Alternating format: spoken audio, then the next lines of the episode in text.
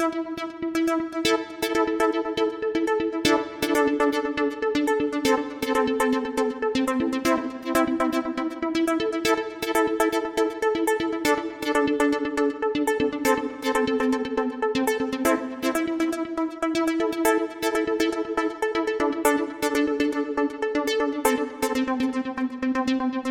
This is the Get Stuff Done cast cast. I'm Dave. The mayor of New York City, the greatest city in the world, has a podcast. The only person listening to it is a dog walker in Queens named Dave. If you're new, welcome. There is more explaining done of this whole thing in the first episode. I'd personally recommend listening through from the beginning of this podcast and not listening to the mayor's podcast at all, but you should do what works for you, of course.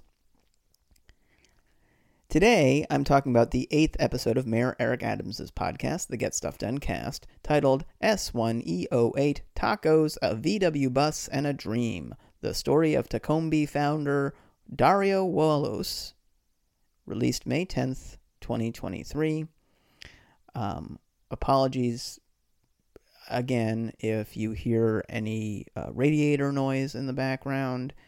Uh, it's just it's that time of year. There's not a whole lot I can do about it, unfortunately. Now, quick word of warning. At the end of this episode, during the section where I talk about what the mayor was up to during the time between the last episode and this one, I talk uh, about the killing of Jordan Neely by Daniel Penny, uh, which occurred on May 1st, and which the mayor had a lot of really just brain rotted things to say about. Uh, I do go into some detail about the killing and talk at length about it. So if that's not something you want to hear about, please don't feel any obligation to listen. I'll let you know when I'm about to start talking about it.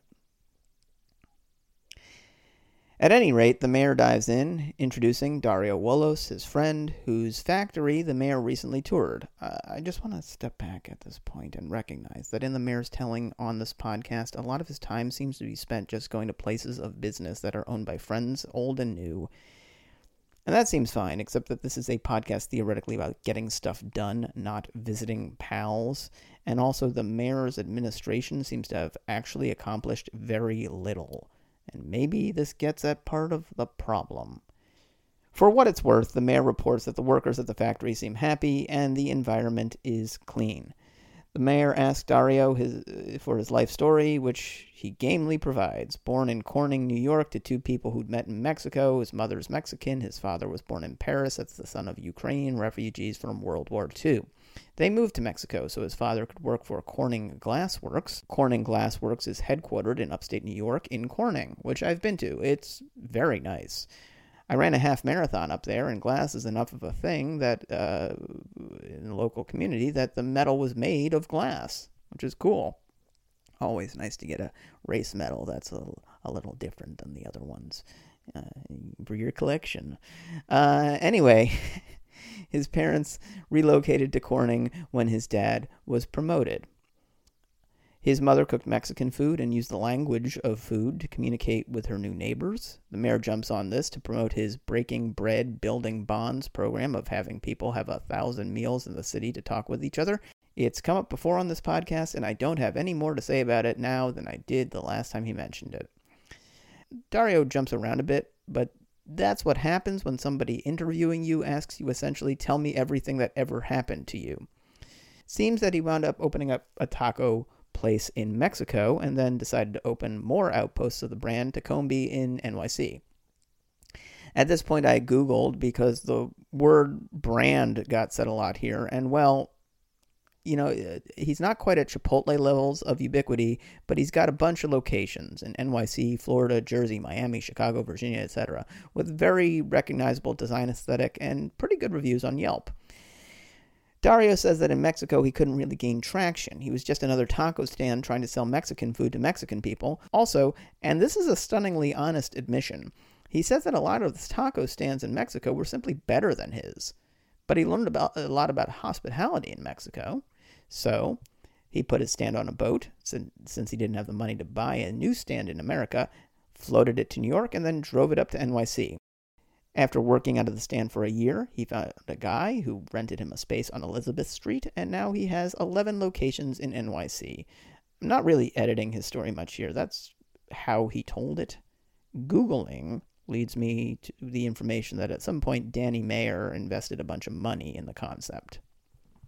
His locations started making their own tortillas, and then Whole Foods came knocking, so he opened a warehouse location that makes tortillas that I think the, is the factory Adams mentioned at the top. So now his tortillas are in grocery stores and restaurants in 40 states and sold online. Research indicates they're re- reviewed positively as well. They talk about how wonderful Mexico is, how wonderful the Mexican community in NYC is, and how the mayor encourages everyone to bring the love of their country to NYC. And again, we're in a place in one of these episodes where I feel like I'm insane because the same person saying this is, at the same time he's saying it, actively trying to get people to stop coming here from America's southern border, saying NYC is full, that we cannot help people anymore, and that the people who come here who've come here already are ruining this city. Okay, so what advice would Dario give someone who's doing business from a small cart today? The mayor asks. Follow your heart. And second, don't give up. And that's it. Part of the interesting thing about the mayor's podcast is that I'm not sure anyone knows what it is. I'm not sure he knows what it is except a podcast. And it's possible he has some sort of internal definition of what a podcast dr- is driving this whole thing that somewhat deviates from the standard concept.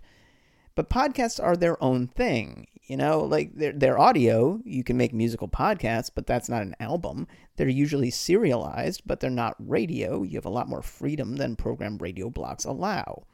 That freedom means there's a lot of podcast content that's you know, pretty unlistenable. But on the other hand, have you put on terrestrial radio late recently, or ever tried to sit through talk radio, or ever tried to sit through Boston sports radio? Because I grew up in the Boston area. Yikes. What I'm lurching toward is that there's no reason for the mayor's podcast to be a podcast. This podcast about his podcast could only be a podcast. No one would put this on the radio. you cannot make an album out of it. There's something only podcasts do, and that's what this podcast exploits. The mayor already has a radio show, but a local station would give him another and would let him badly interview anyone he wanted, I'm sure. But think of the freedom that comes with a podcast. You can do literally anything with audio that you want. Dan Carlin does extremely popular five hour long episodes about horrible wars. Mike Duncan does 200 episode seasons about the French Revolutions. I do sort of weird comedy political analysis about other podcasts. I listen to a lot of podcasts because I work a day job where having an earbud in all day is fine, and otherwise I'd be pretty bored. I've heard some really good pods that really explored the medium, what it allows, and I've heard some ones that really explored the fact that just about anyone can make one of these. But it's rare for me to hear one and ask myself why it's being made as a podcast. It's like saying you've written an opera, but there's no singing, just people on stage talking. That's a play. And one of the reasons I started this podcast was the sense that the way you do one thing is sort of the way you do everything. And so by listening to his podcast, we might get a sense of his mayoralty. And I feel like this is a pretty good episode for that, even if it's a pretty te- terrible episode from the standpoint of being a podcast or telling a story or giving advice or having a reason to have been released for people to listen to as a podcast. What I mean by that is say you have a small business and you want to learn how to scale up. Well, it seems like listening to a podcast where a guest did exactly that, going from a taco stand to a nationwide brand with locations in multiple states and a line of grocery store goods, that might be really useful. But there's no advice here except don't give up. And there's nothing we can take from this guy's story. You know, how'd you meet Danny Meyer? What do you think he saw in you? How'd you find your second location, your third? What surprised you? When did you know this would work? Say you live somewhere else and you're wondering if you should move to New York. The stories of striving and eventually making it might be inspiring to you, but there's nothing like that here either. There's just a list of stuff that happened. I'm sure there's drama in this dude's life, but he never brings it up, and the mayor doesn't draw any out. How'd you wind back up in Mexico after your family moved from Mexico to Corning and raised you there? Did you not like living upstate? What was it like being of mixed Ukrainian Mexican heritage outside of a major city? The mayor enjoys hanging out with this nice guy, asking him vague questions, and so that's what happened. The mayor enjoys being in a podcast studio, so we got a recording of it. The mayor isn't accomplishing anything with his administration because he doesn't enjoy accomplishing material improvements for the people of New York as much as he enjoys the accomplishment of having personally become the mayor, and he sees the job of mayor as doing what the person who is the mayor personally enjoys, which is a few initiatives from the sanitation departments giving the cops a bunch of money and toys so they can more or less stand around and play Candy Crush on their phones, staying out to all hours, having fun at various parties where people are happy to see him, declaring victory over COVID and never mentioning it, mentioning it again, and yelling about whichever group he decides is a good block to blame the problems of the city on. Nothing's getting done because aside from Eric Adams' serotonin receptors, nothing's being served. It's a theory anyway, because otherwise I literally have no idea of what he's going for here or why this podcast exists. Except, well, mentioned it on a previous episode that it might be, you know, scam. I mean, it's probably not. Probably. Okay, so what was the mayor up to in the time between the previous episode's release on April 19th, 2023, and this episode coming out on May 10th? To research this, I lean heavily on the reporting of two fantastic New York City outlets, The City and Hell Gate, both of which I support financially, and I encourage you to do so as well.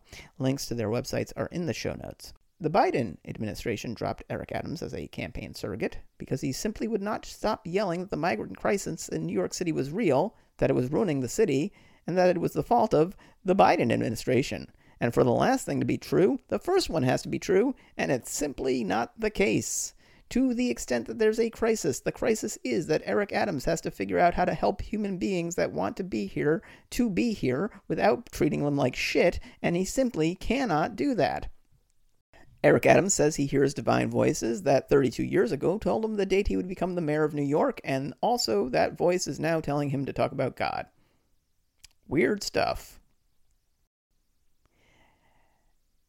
As I mentioned at the top, this section will discuss the death of Jordan Neely. I'm going to do that now.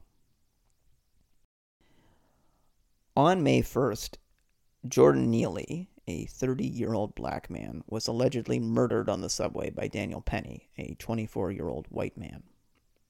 Neely is described by most outlets as a homeless man having a crisis. He entered a subway car in the midst of that crisis, which several people found scary, though there's no indication that he did anything except yell and throw his jacket on the ground. It feels insane to say that neither of those things are reasons to be killed.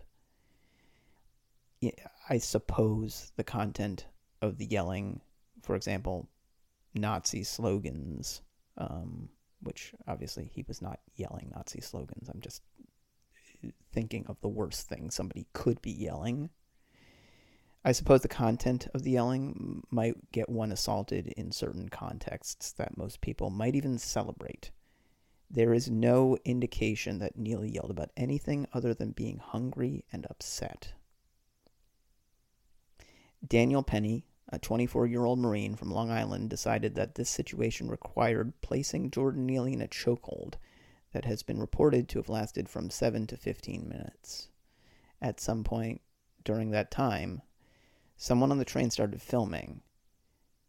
And, and do not feel like you have to watch that video. There are several things that happen to the body when it's dying in that situation. And while Neely Neely's body does them, Penny does not relent in any way that I've seen. Neely died. Penny was not named by the police for days. He was interviewed and released. He was not arraigned until May 12th, 11 days after the alleged murder. He was not indicted for criminally negligent homicide and second degree manslaughter until June 14th. He's still free pending trial. The medical examiner ruled that Neely died of a homicide due to compression of his neck. This podcast is about Eric Adams, so among his statements, quote, there's a lot we don't know about what happened here. Quote, we cannot blanketly tell passengers what they should and should not do. Protests broke out throughout the city. The NYPD responded with their usual lack of restraint. Dozens of people, including journalists, were assaulted before being arrested, and, with the exception of three, all of them had their charges tossed. Adams said that the protests were being infiltrated by agitators with Molotov cocktails, which is interesting because there were no fires lit as part of these protests, and also Daniel Penny lived on Long Island. And it's worth noting who the mayor decides to refer to as an infiltrator. Adams claimed to have reached out to Neely's family. They said they hadn't heard from him. incredibly dark stuff, and I'm sorry to be ending this in this way, but it's what happened, what the mayor said and did not say, and did and did not do. It's what the record reveals. When society makes a judgment call about whose life is important and whose isn't, we have more access than ever before to the evidence that society is doing that more videos than ever before to parse of the person who died, trying to convince us that their past behavior might have at least made their death less meaningful, if not deserved. More people trying to flee their own dissonance by roping you into their worldview rather than taking the evidence before them as a reason to interrogate that worldview. But it's still shocking and none of it changes the basic facts. A white man choked an unarmed black man to death. That black man had not physically harmed anyone. The white man did this publicly, was filmed doing it, and he is still free. He has raised millions of dollars for his defense, and some of the most powerful people in the country have defended his actions. And that's our episode. Um, by now, you probably know the drill. Uh, so I'm just going to say that transcripts of the show are available at stuffstuffcastcast.wixsite.com slash stufftranscripts. I'd love to hear from you. You can, you can email me at stuffstuffcastcast at gmail.com. Uh, my sincere thanks again to John Coyne for all his help with these episodes, and I will see you next time.